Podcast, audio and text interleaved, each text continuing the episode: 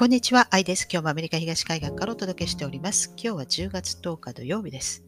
えー、辛亥革命から110年、えー、記念式典にはですね、えー、蔡英文総統、えー、中国からの圧力に屈しないと演説しておりました。えー、方やですね、え、習近平国家主席は、祖国の完全統一を実現するんだというふうに、えー、まあ、演説をしておりましたけれどもね、え、これはずっと台湾は独立するするって口先で、え、言ってるぐらいだったら割と中国はですね、まあ、目を今までつぶってきたわけですね。え実際に行動を起こさない限り、まあ、口です口先でですね、え独立するんだと民主国家なんだと言ってるぐらいだったら、まあ、目をつぶると。え実際に台湾もですね、まあ中国にいて、えー、まあ、ビジネスさせてもらっているというところも大きいですから、あのまあ、結構優遇されるわけですからね。ですから、まあ、まあ、くっつく、いたり離れたり、まあ、そういったあ関係だったのは、まあ、一重に多分これ、台湾自体がですね、そのタイムライン上にいるから、まあ、まあ、手も出せなかったわけだと思うんですよね。でそれが、まあ、タイムラインの期限が過ぎて、えポーンって、え台湾が放り出されるとですね、まあ、え自分たちが統治するんだっていうことも可能ですし、ままたはですね、え外国に、え捕獲される可能性が十分あるわけですね。特にアメリカなんかずっともう海兵隊をですね、もう1年以上も前から、まあ、入れて、で、台湾をトレーニングしてるわけですね。で軍事練習とかしたりとかして。でも、あの今まで、まあ、中国は、まあ、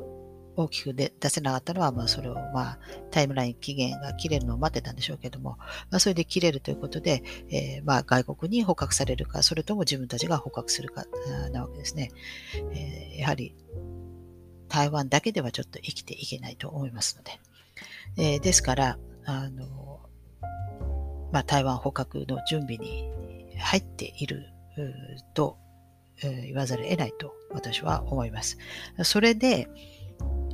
なんかあの、南シナ海で、なんかアメリカの元帥がなんか事故ったと。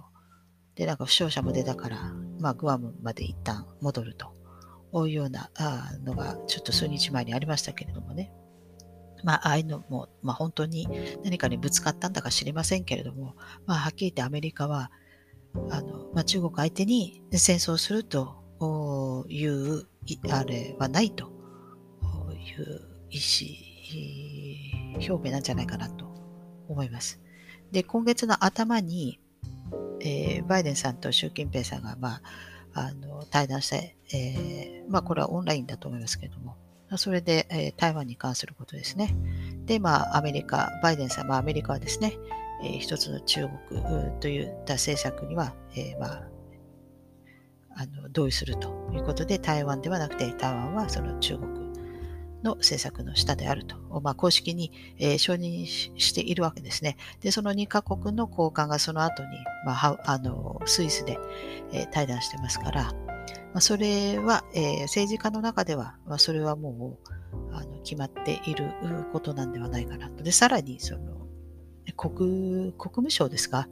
がアメリカは核兵器何個持ってるってあのベラベラと喋りましたからね。えー、もう本当に、あの、なんかもう本当に白旗を上げているような、あ全く戦争やる気なしというのがですね、えー、見えるわけです。なんて言ったらですね、まあ、トランプ政権の時に、もう終わりの時にですよ、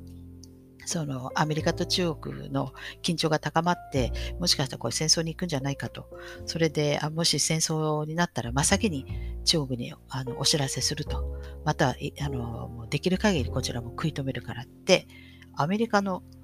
軍事のトップがですよ、わざわざ中国に、えー、そんなこと電話しちゃうぐらいですからね。えー、そんな人が、えー、アメリカの軍事トップですから。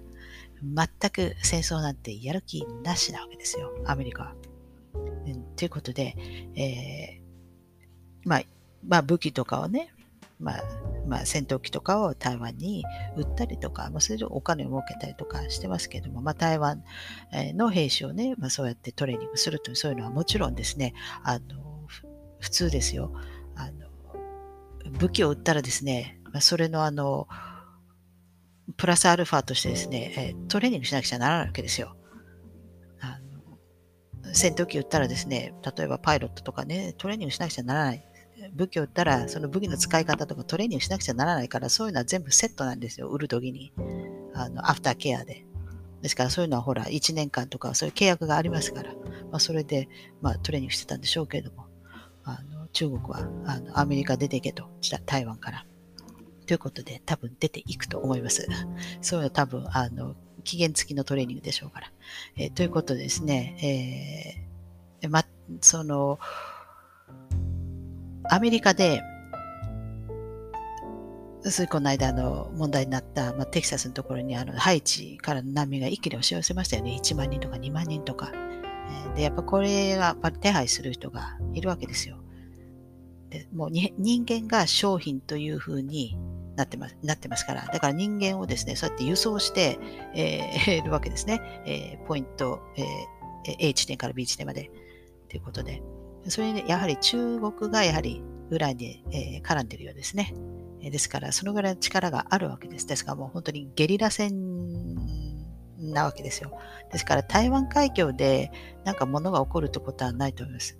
えー、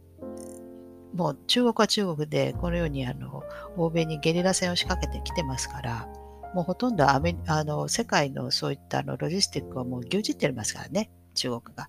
ですから、まあ、そういうことをしてくるとと困るじゃないですか。だって本当に国家危機ですよ。あんな1万2万人も押しかけてこられてね。これ結構中に入っちゃっていると思いますけどね。あのまあ、どのぐらい追い返したのかは知らないですけれども、もうすでに中に入っちゃってる人もいるでしょうしね。一体どういう人が入ってくるかわからないし、今もう生物兵器とかそういう時代ですから、何を思って入ってくるか別にあの武器だけではないわけですよ。目に見える。ですから、あのやはりこの国家危機なわけですね。ですからそういうゲリラ戦を仕掛けてこられてしまうと、やはり、あの、ベトナム戦争の時もそうでしたけど、まあ、結局それで負けたわけですよね、ベトコンね。あの、仕掛けられて、あの、勝てなかったわけですよ、アメリカ。ですから、ゲリラ戦弱いんですね。ということで、あの、中国がその台湾を、えー、取るのにはですね、あの多分口出ししないと思います。で、ヨーロッパもそうですけども、例えばですね、まあ、フランスがあの台湾と対談したけれども、えー、これ本気で、えー、台湾を守ろうと NATO がするのであればですね、やはりこれ、例えばですね、なんか来月はアフリカ人の大動が起きるかもしれないと、これはラッセルさんから聞いた、ちょろっと聞いた話ですけれども、国連に準備してるかもしれないと。だからあのアメリカの米軍よあの国境を守れって言ってましたけども例えばですよ、えー、NATO がそれ台湾に干渉してくるのであれば、えー、アフリカに随分中国が進出してますからねですからこういう人々をですね、えー、輸送してであのヨーロッパにですね例えばフランスやスペインとかねそういうとこに、えー、連れてこあの送る可能性が、えー、十分あるわけですよね。で、まあ、どういう人が入ってるかわかんないし、で、さらにですよ、1万とか2万とかの数が押しかけてきたらどうしますかね。これぞあの EU の危機ですよね。で、最近エボラもなんかまたアフリカで流行り始めたなんて言ってますから、まあ、どういうものをあの持ってくるかもわからない。えー、ですから、やはりそういうゲリラ戦をやられると非常に戦うのが困難ですからね、えー、まあ、そういうところから多分、えー、まあ、台湾を諦めるというかその、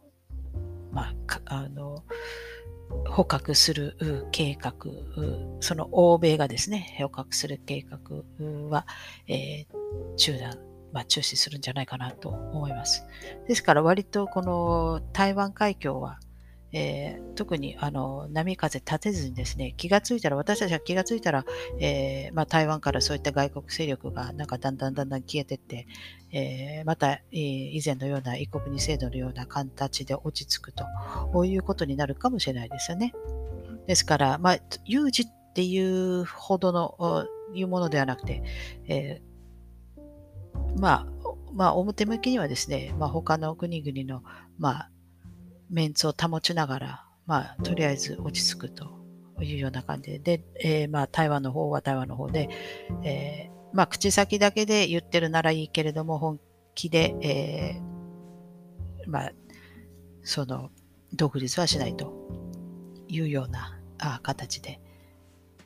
落ち着く、その外交で落ち着く可能性が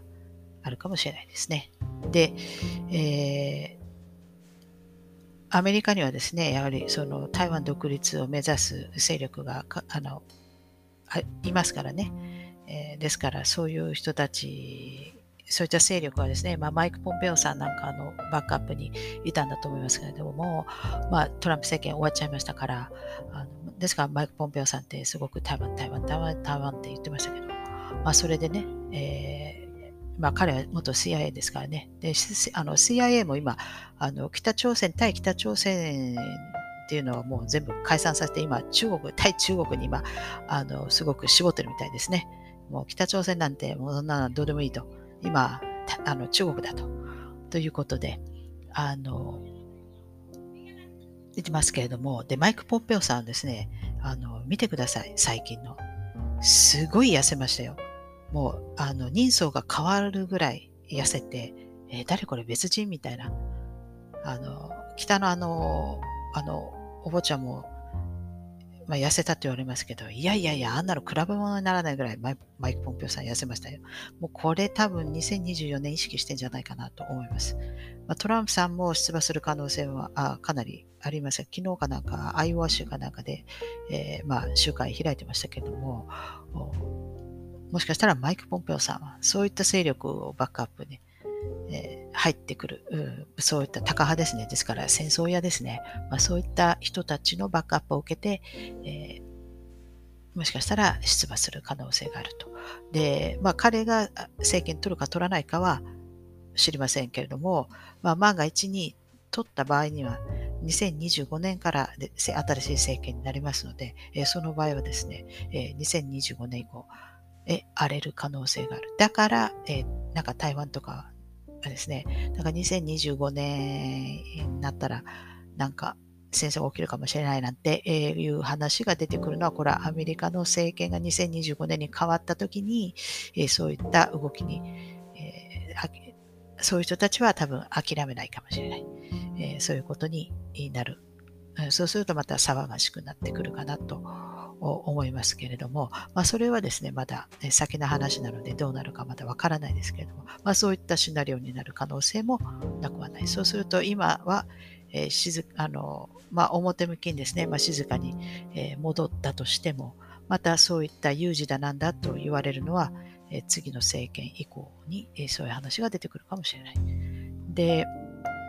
もちろんその彼がなるという保証はないですけどね。で、それ今、あのバイデンさんがそのワクチン3回目ブースターを受けた時に、そのまるであのスタジオのセットの中で、えー、やってるようなあことが結構報道されてますけれども、多分ですねあ、ホワイトハウスの中に入れないんじゃないかなと思います。あの多分あの撮影とか写真を撮るとかそういったぐらいだったら多分入れるのかもしれないですけれども、まあ、中に入ってその質問をするっていうことは今現在できないんじゃないかなと思います。これは多分あのバイデンさんあだから入れないんではなくてあの1月6日の議事堂選挙以降ですねあの後にバってバリケード張られましたよね。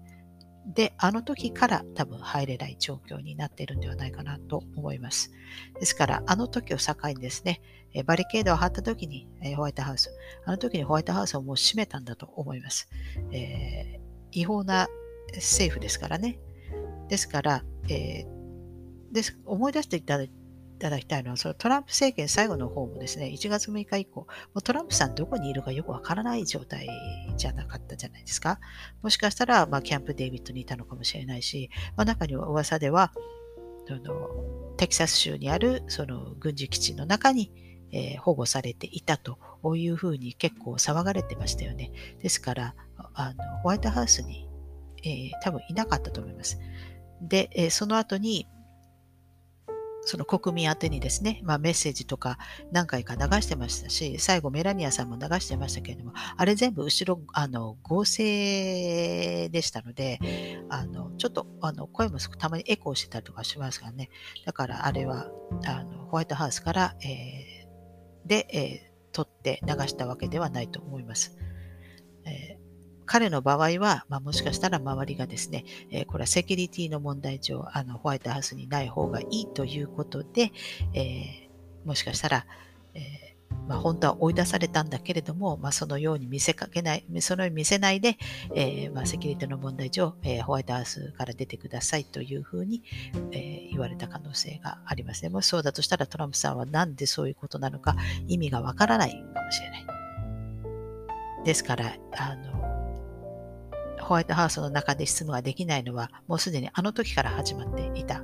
え可能性は十分あると。で、これがですね、たとえ2025年で新しい政権になっても変わらないはずですから、えー、そうするとですね、もしトランプさんがなんでそういうことが起きてるのか理由がわからなかったら、これ、ホワイトハウス戻ってきた時にホワイトハウスに入れないってなったら、彼を受け入れるんでしょうか？彼は政治家じゃないですからね、えー、部外者ですから、多分、わって、あの、あの、出すかもしれないでしょ。あの、ベラベラとね、喋ってしまうかもしれない。そうすると、ま、共和党でさえも、まあ、みんな知ってますから、なぜかっていうことを、あの、バイデンさんも知ってますから、だからわざと、あの、それに、あの、乗ってあげてるわけですね。ですから、まあ、マイク・ポンペオさんも知ってるから、マイク・ポンペオさんになったら別に同じようにあの